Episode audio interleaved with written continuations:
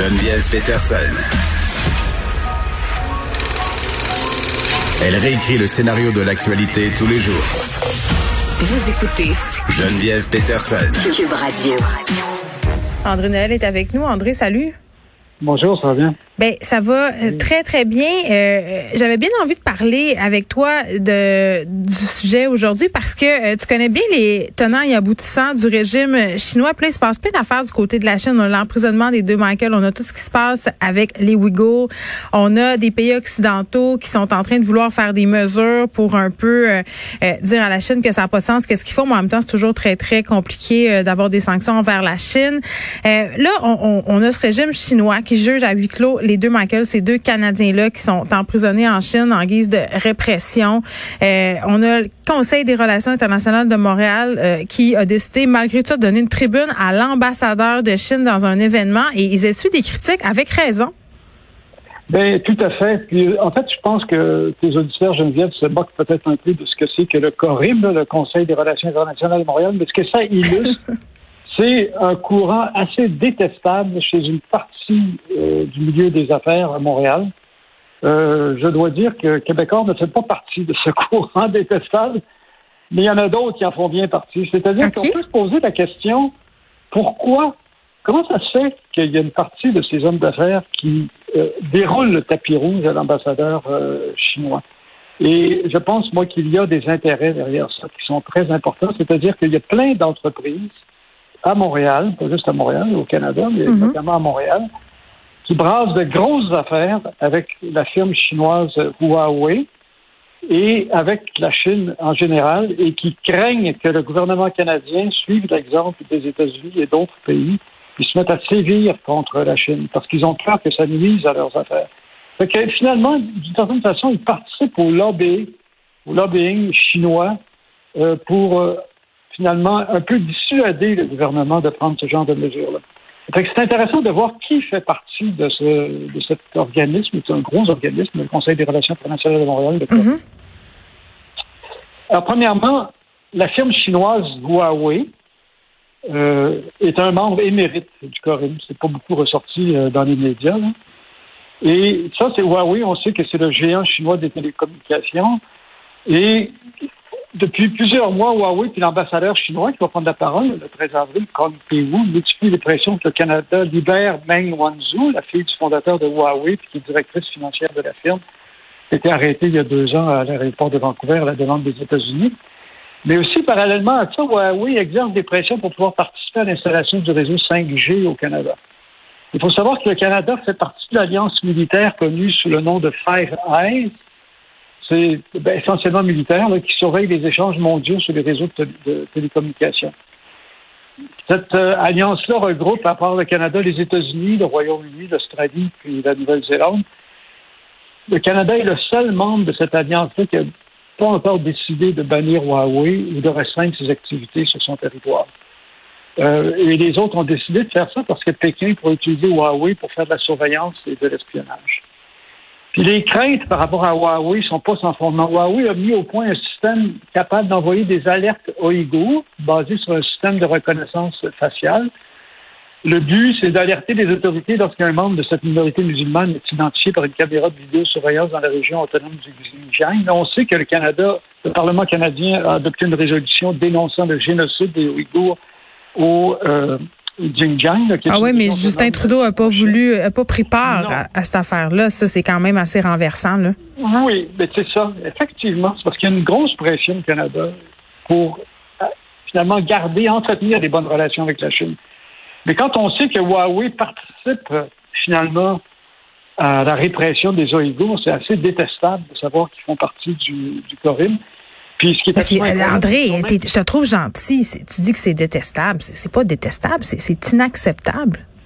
Ben, c'est complètement inacceptable. Autrement dit, on participe, on ouvre nos bras à cette compagnie-là qui a même déposé un brevet pour une technologie qui permet d'identifier les, les, personnes d'origine ouïghour. Excuse-moi, on déroule le tapis rouge à une compagnie qui euh, transgresse, entre guillemets, les droits humains, euh, qui développe des technologies pour espionner les gens euh, à travers le monde. C'est ça qu'on est en train de faire. Et, et on met pas nos culottes et on se tient pas debout parce qu'on a peur que la Chine euh, nous, nous sanctionne économiquement. C'est ça la vérité. Exactement.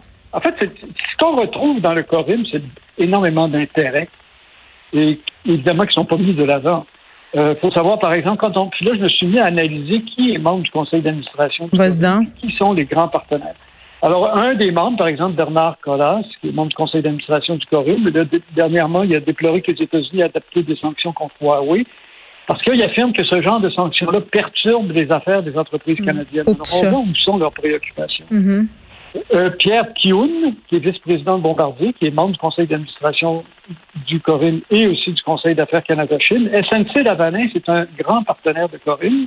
SNC-Lavanin, dont on sait qu'il a été bien impliqué dans plein d'affaires de corruption, y compris avec la Ah, mais ils disent que maintenant, tout est beau.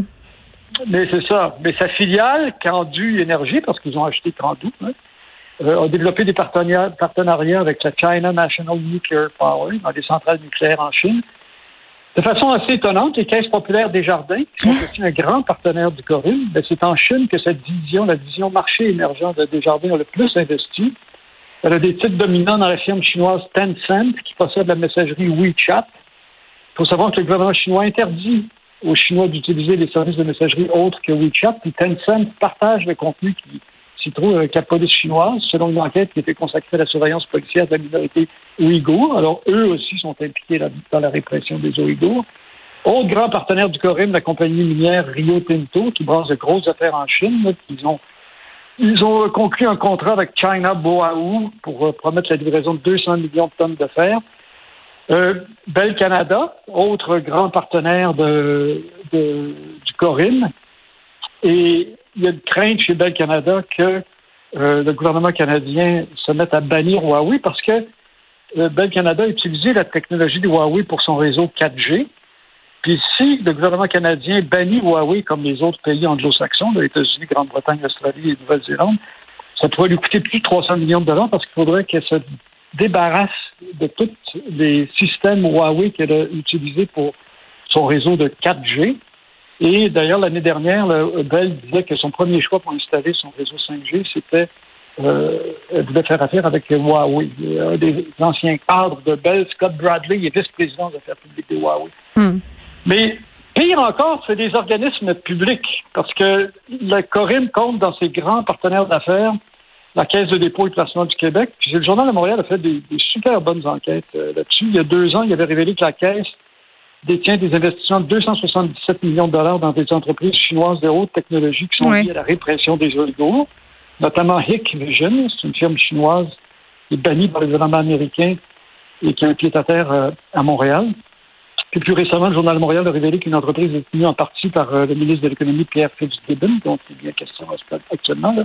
Imer Vision fournit à cette entreprise-là une vision des composantes optiques entrant dans la fabrication des caméras de surveillance. L'Université de Montréal, elle, fait partie des membres gouverneurs émérites du Corinne, aux côtés de Huawei. Encore là, le Journal de Montréal, le 1er mars dernier, a fait une autre révélation. Huawei a fait un don de 3,9 millions de dollars au département d'informatique de l'université. Huawei a aussi donné 5,4 millions à l'université McGill.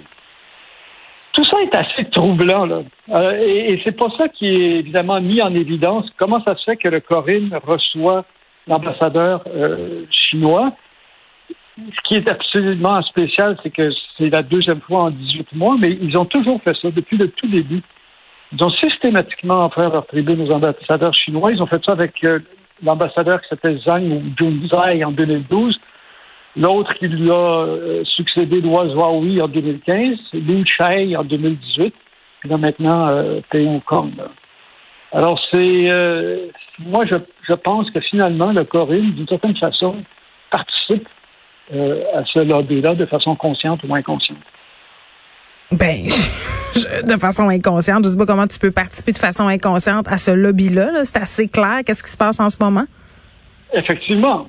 C'est, moi, je trouve ça très scandaleux. Mais c'est, absolument scandaleux. Puis c'est scandaleux de se dire que la dictature chinoise euh, s'ingère dans la, la politique canadienne et la vie économique canadienne. Oui, euh, tout à fait. Puis d'ailleurs, c'est assez, là, j'ai regardé parce que pas mal de fouiller avant de, pour me te parler aujourd'hui. Oui. Euh, une des choses, la Chine dit Ah, il faut pas que, que les autres pays s'ingèrent dans nos affaires. Ben là. Mais l'ambassade chinoise à Ottawa, qui contrôle évidemment les consulats chinois, c'est intéressant de savoir que le consulat de Chine à Toronto a, a approché les étudiants à l'université McMaster à Toronto Mm. pour leur demander de l'informer de la présence d'universitaires à un colloque sur la répression des OIG. Non, il y a, plein d'affaires. Moi, André, j'ai reçu ici euh, quelqu'un qui avait fait un reportage sur des ressortissants chinois qui étaient qui se sentaient espionnés par le régime euh, à l'université de Montréal, entre autres. Une étudiante qui racontait euh, qu'elle a eu la visite de représentants chinois à son appartement pour lui poser des questions. On les menace de de sanctions sur leur famille, toujours en Chine. Vraiment, là, le, le régime chinois qui continue d'étendre ses tentacules bien au-delà de ses frontières et qui persécute vraiment là euh, des personnes qui se qui sont parties de là euh, en quelque sorte pour avoir la paix et qui continuent à vouloir exercer une, une hégémonie. Je veux dire, il y a eu des articles là-dessus euh, il y a à peine quelques mois là. Ben effectivement. Puis quand on dit, parce qu'un des arguments pour finalement justifier la présence de l'ambassadeur du Canada au Corinne, c'est de dire que c'est la liberté d'expression. Ben Il y a toute une confusion sur qu'est-ce que c'est la liberté d'expression. D'accord, je dirais, tout le monde, toi, dans ton travail, moi, quand j'étais à la presse ou encore maintenant, on fait sans arrêt un choix éditorial. Évidemment, on s'oppose à la censure, on s'oppose aux restrictions de la liberté d'expression, mais ça ne veut pas dire que ça nous oblige à donner la parole à n'importe qui. Je veux dire, tu choisis les gens qui viennent te parler. Tu n'es pas en train Bien de sûr. censure quand tu fais ça. Non, puis ici on dit rien comme le fait le gouvernement canadien en ce moment, Justin Trudeau, qui ne dit mot qu'on sent. C'est ça aussi. Ben, effectivement. C'est assez particulier que le Canada soit le seul parmi ces cinq euh, membres de, de l'Alliance Ouais. euh, des Five Eyes à ne pas euh, finalement bannir Huawei. Mais c'est par opportunisme pur et simple. Pardon? C'est par opportunisme pur et simple. Exactement. La pression, la pression pour avoir de bonnes relations avec la Chine est très, très, très, très, très forte au, Hmm. au Canada. Et elle a longtemps été menée par Power Corporation. Euh, Il faut se souvenir que la famille Desmarais a, euh, a été la- une des principales familles qui a dirigé toute l'émission en Chine euh, quand Deng Xiaoping a Ah non, mais mais c'est ça, tout ça, euh, tout ça est, est vraiment très très troublant. Tu- on va continuer euh, à en reparler de, de ce sujet-là, André. Tu vas continuer à le fouiller. André Noël, merci, qui est journaliste